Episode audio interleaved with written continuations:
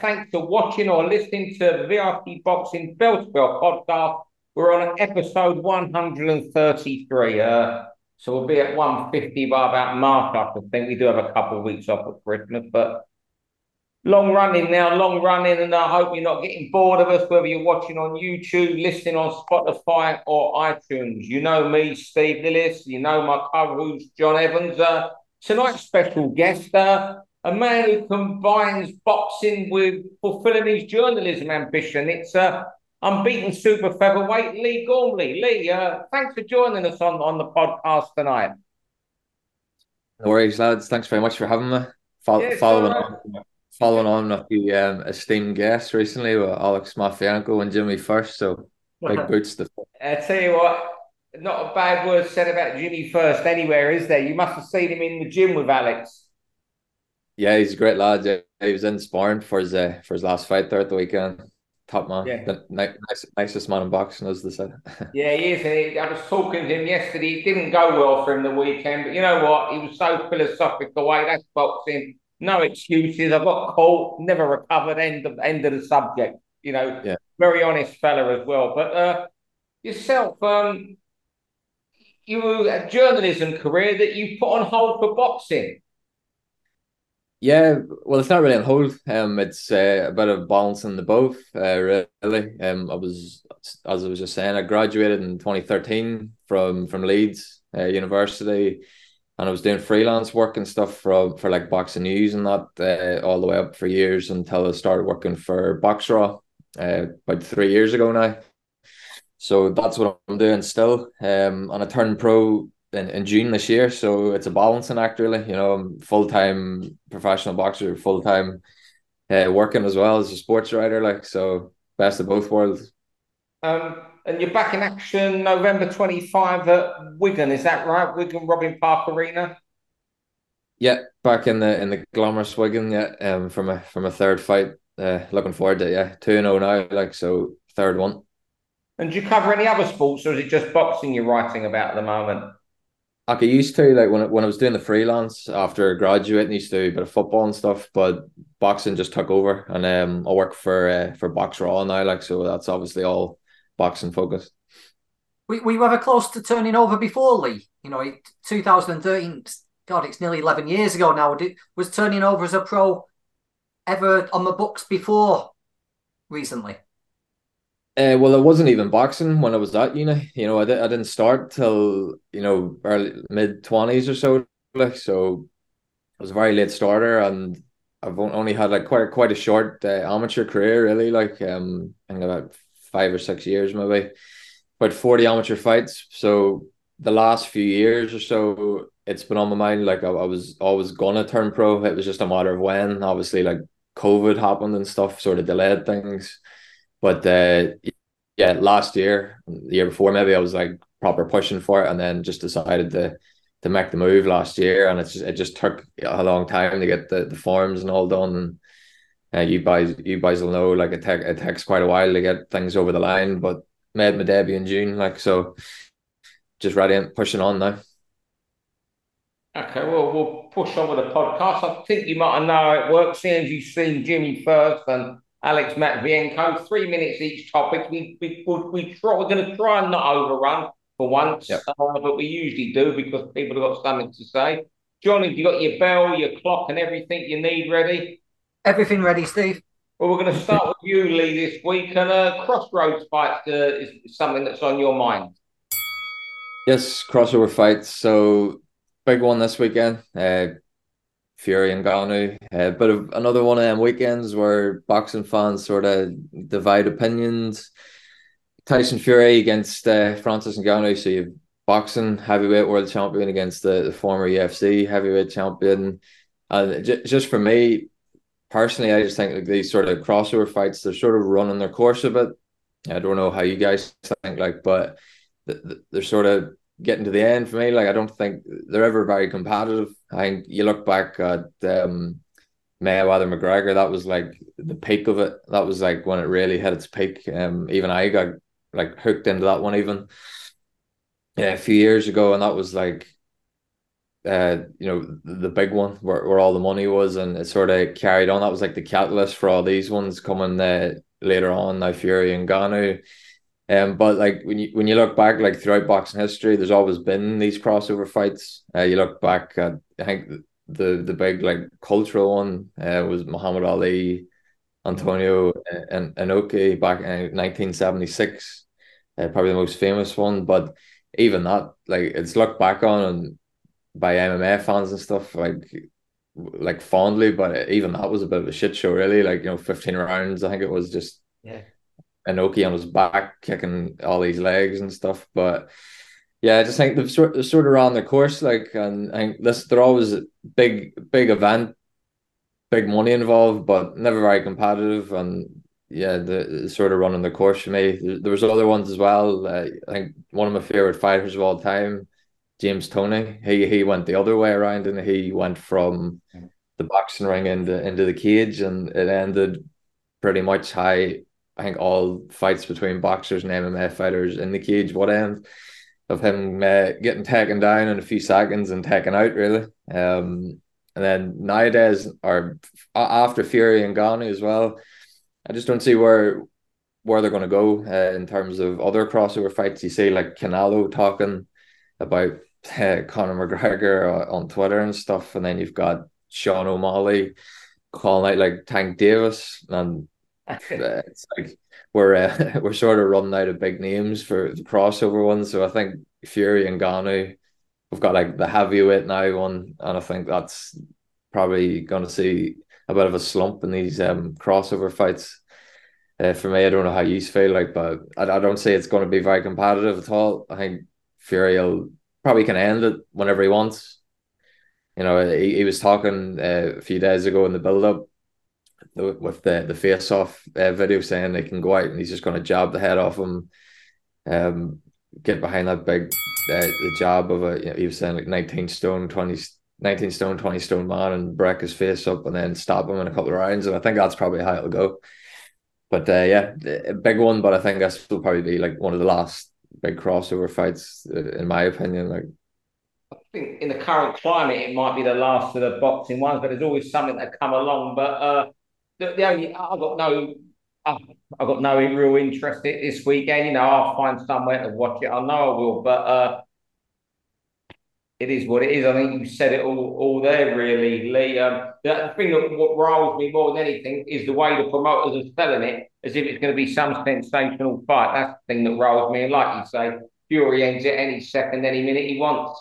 John? Yeah, it'll just depend how he wants to go, doesn't it? He wants To go, yeah. I think the only reason this has caught on, and the reason I think this will be the last one, is that it's heavyweights. Um, yeah with Mayweather McGregor, there was that intrigue. It had never been not been done for a long time. McGregor's just a phenomenon, isn't he? And people bought into it. But yeah. people clearly saw that Floyd toyed with him until he decided he tied him out, drowned him, and decided to end it. This one, I think, there's that possibility. But what if Ngannou lands because they're heavyweights? When that gets cleared out, you know, when it's shown that that makes absolutely no difference whatsoever either. There's nowhere left to go, is there? The smaller weights can't outbox them. The heavyweight can't knock him out with a single shot. And I don't think there'll be anywhere else to go after this weekend. Yeah. So yeah, I think it might just be the end. Well, you finish us off there, John. And for round two, you're going to continue us. I know this is a fight you're looking forward to, John, the weekend on, on that bill in Saudi Arabia. yeah. A proper fight in Saudi Arabia. my type of fight, this Wardley Adeleye. I can't wait for this one. Um, we all love a heavyweight fight when it takes off. I'll, I, my, some of my favourite fights are things like Maurice Harris against Derrick Jefferson, where you get heavyweights who are just not quite world class, but they just make for a perfect fight. And I think we might get a good one here. Um, Wardley seems really cool and calm and collected, very composed. Adeleye, I think he's putting on a little bit of an act. If you speak to Adeleye, he's not as rough and ready as he's coming across. I wonder if he's trying to throw Wardley a little bit, but it's not worked. Um, I think the interesting thing is how Adeleye deals with the week. He's never taught on a stage like this. Wardley's inexperienced, but he's boxed on big shows, big Joshua cards, and and things like that. Um, when it was first made, I started thinking Adeleye might be too powerful and aggressive and raw. But the more, the closer the fight gets, I think Wardley might be a bit more well-rounded, a bit more composed and beaten. Oh, for me, Wardley wins. That's all I've got to say. Over to you, Lee. Wardley's now done, I think. Yeah, yeah, I would agree with both. Yeah, I think um, I would I would lean towards Wardley uh, quite heavily. And I think he'll just outbox him, as he said. Johnny's got the experience too. Yeah, big event, big Tyson Fury um undercard, you know, in Saudi Arabia. So I think Wardley will take that one. Good, good domestic fight. It's a bit of a shame that's actually in Saudi Arabia, British title fight. You know, what we'll talk about in, in a bit about um, venues and stuff, but that that's one that would probably have been better over here or in London or somewhere like or York Hall. Like, but yeah, I'd say Wardley will win that one. I wonder what'll happen afterwards because I know Wardley's gone across to BT for this particular fight, hasn't he? But I think the hope is that if he wins, he'll stay there. He'll stay on TNT. You know, the heavyweight division runs through TNT at the moment, doesn't it? Yeah. Um, and I, I think he's made quite a good impression on the people over there. So I, I, whoever wins is going to be a big star of the way the heavyweight division is. Yeah. You know, you move so much quicker, don't you? They'll be being mentioned for world title eliminators in six months' time. Whoever wins this, um, I, it's, I wonder what'll happen after after this fight. Win, hey, winner could fight Joyce or um, even Daniel Dubois. Who knows? Fraser Anyway, Clark's Yeah.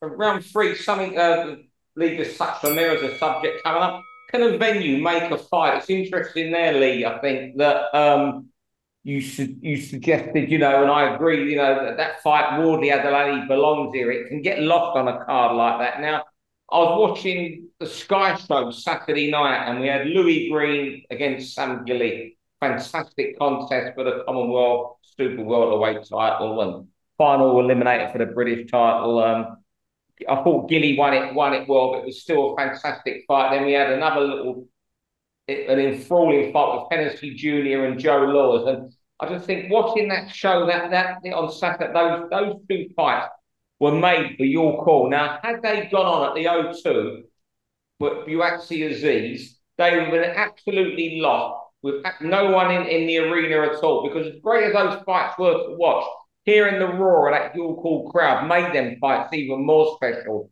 on Saturday night. And you know, so often we see great fights lost on undercards at these big arenas because everyone's at the bar until 9.30 because a lot of the people that go to these big, cards aren't boxing fans, they're there for one for the event, that, that one particular event. And just thought that the, the York Hall crowd made that the other night, and I think promoters should bear that in mind when they're matching these sort of fights in future. It was fantastic them two fights the other night. It was like going back to York Hall, the days of Crawford actually fighting Monty Wright, and when it was so busy there, they was almost hanging from the rafters. A brilliant night there.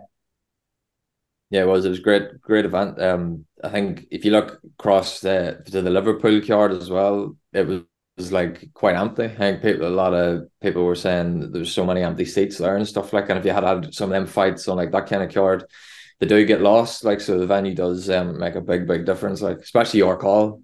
I love the fight there someday. Like it's just such, such um, it's just compact, isn't it? Like you know, it's everyone crowds like looking down and stuff. It's uh, just a lovely venue. Yeah, it's it's seen as being a, a great thing to get on one of these big bills, isn't it?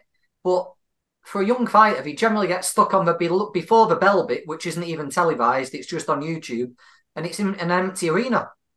Yeah, You get exactly. nothing from that. Hennessy Jr. and Laws, there was probably more people in York Hall than there would have been in the Ultra Arena when they fought. More people saw it because it was on Sky Sports. And we spoke on a couple of weeks ago, haven't we, about should it be time to move away from these big venues to smaller places?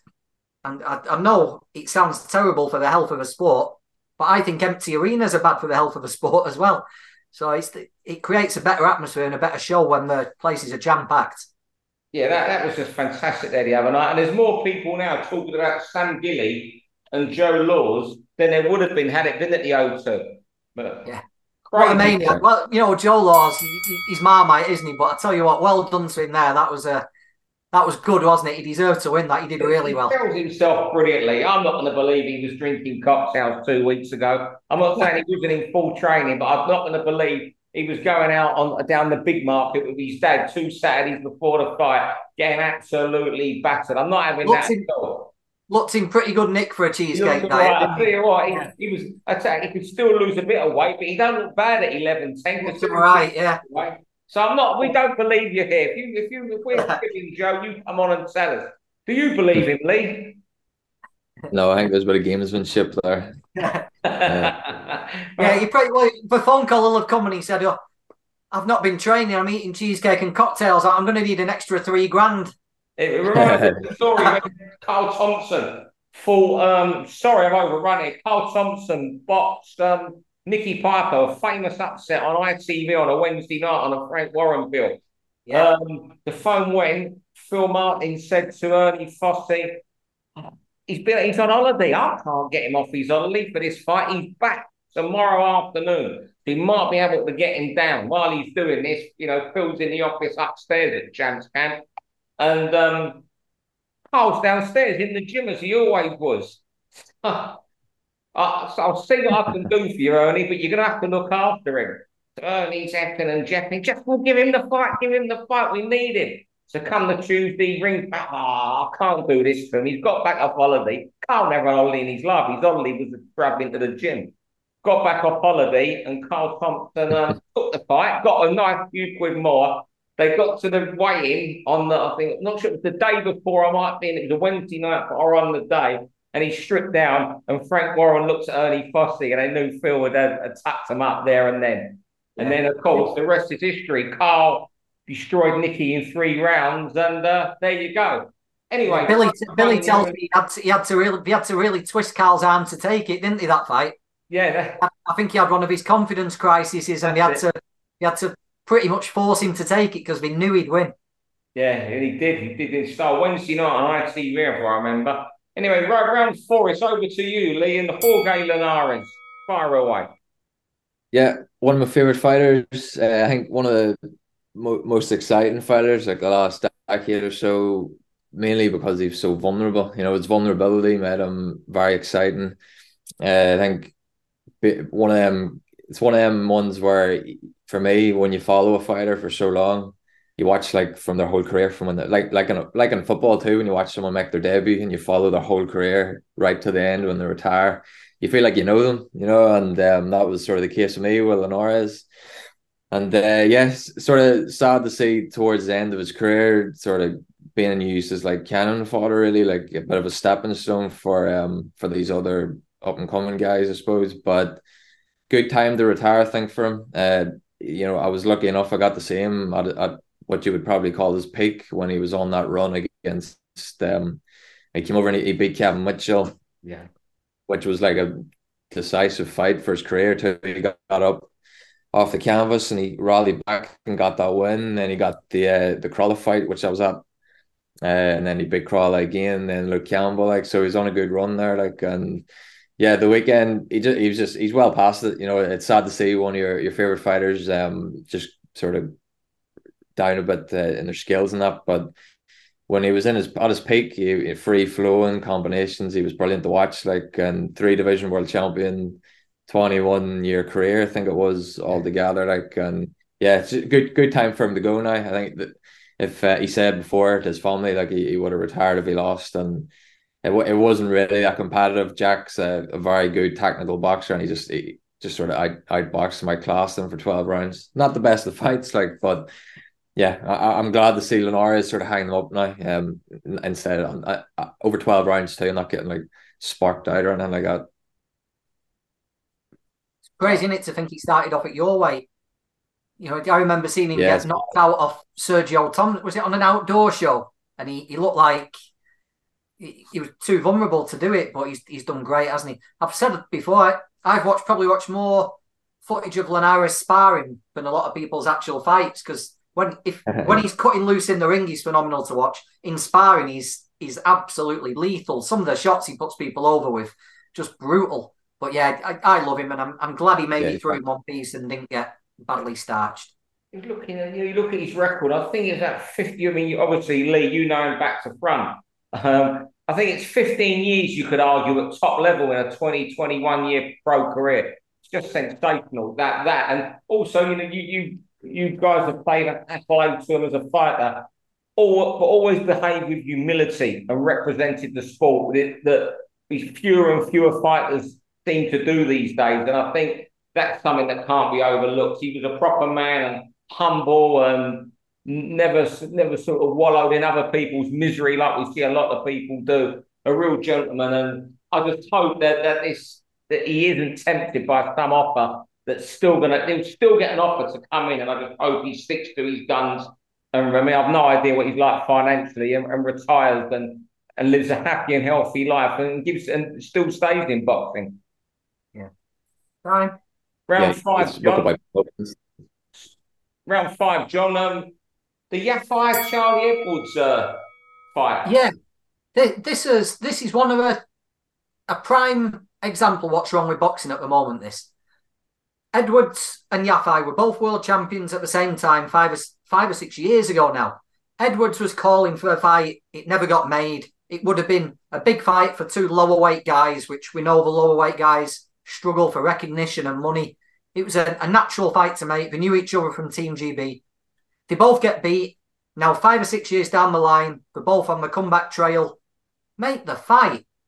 You know, Kal Yafai is 34. He's not in this for the long haul now. He's not. He's not setting his stall out to win four fights to get a title shot. Charlie Edwards has had three nothing fights over the last couple of years. He's desperate to get back. There was they offered Charlie Edwards the fight. He said yeah. Yafai undernard and said no. And now he's fighting in Inglewood, California against an unknown Mexican American. Nobody in Inglewood cares. Very few people in England will watch it because it'll be on the zone at two in the morning. They could have had Edwards and Yafai at an arena in England.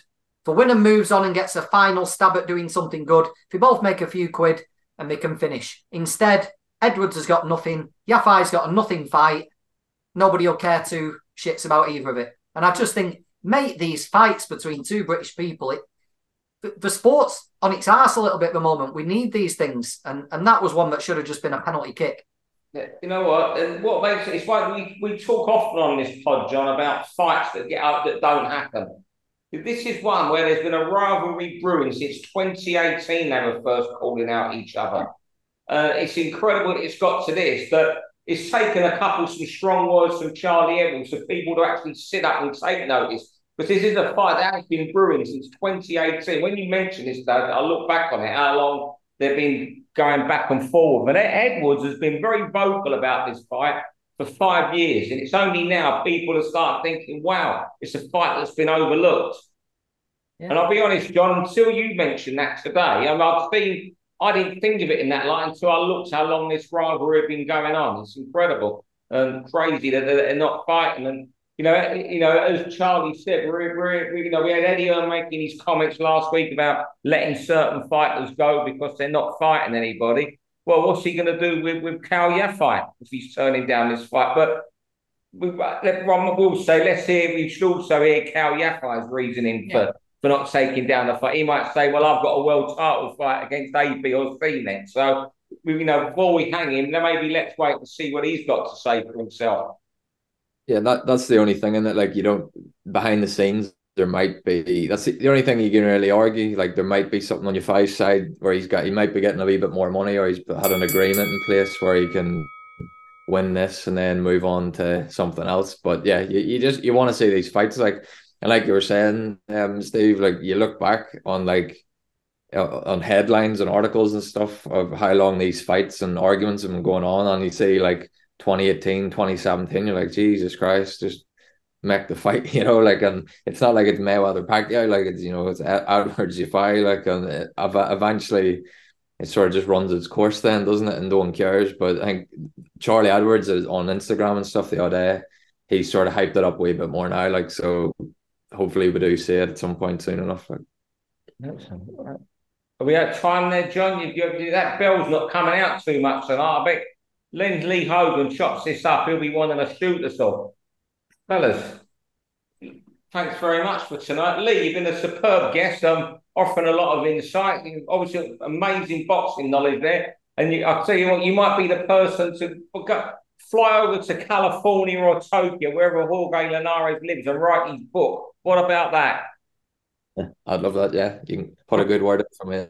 yeah, I don't need to put a good word in for you. You just go to your Jorge Linares and make that your first book. Yeah, Jorge, get in touch. I'm sure he listens to the podcast. So. John, thanks very much. Thanks everyone for listening. I'm going to shoot, fellas, because Fulham are going to kick off in about half an hour against Tottenham, and it's a rare game I've missed tonight. So there you go. Right, nice one, lads. Thanks very much for having me. Not Lee. Thanks, John. For all boxing info, news, and latest interviews, amateur and pro across the north, click and subscribe. VIP Boxing Promotions. Also, Twitter, Instagram, and Facebook.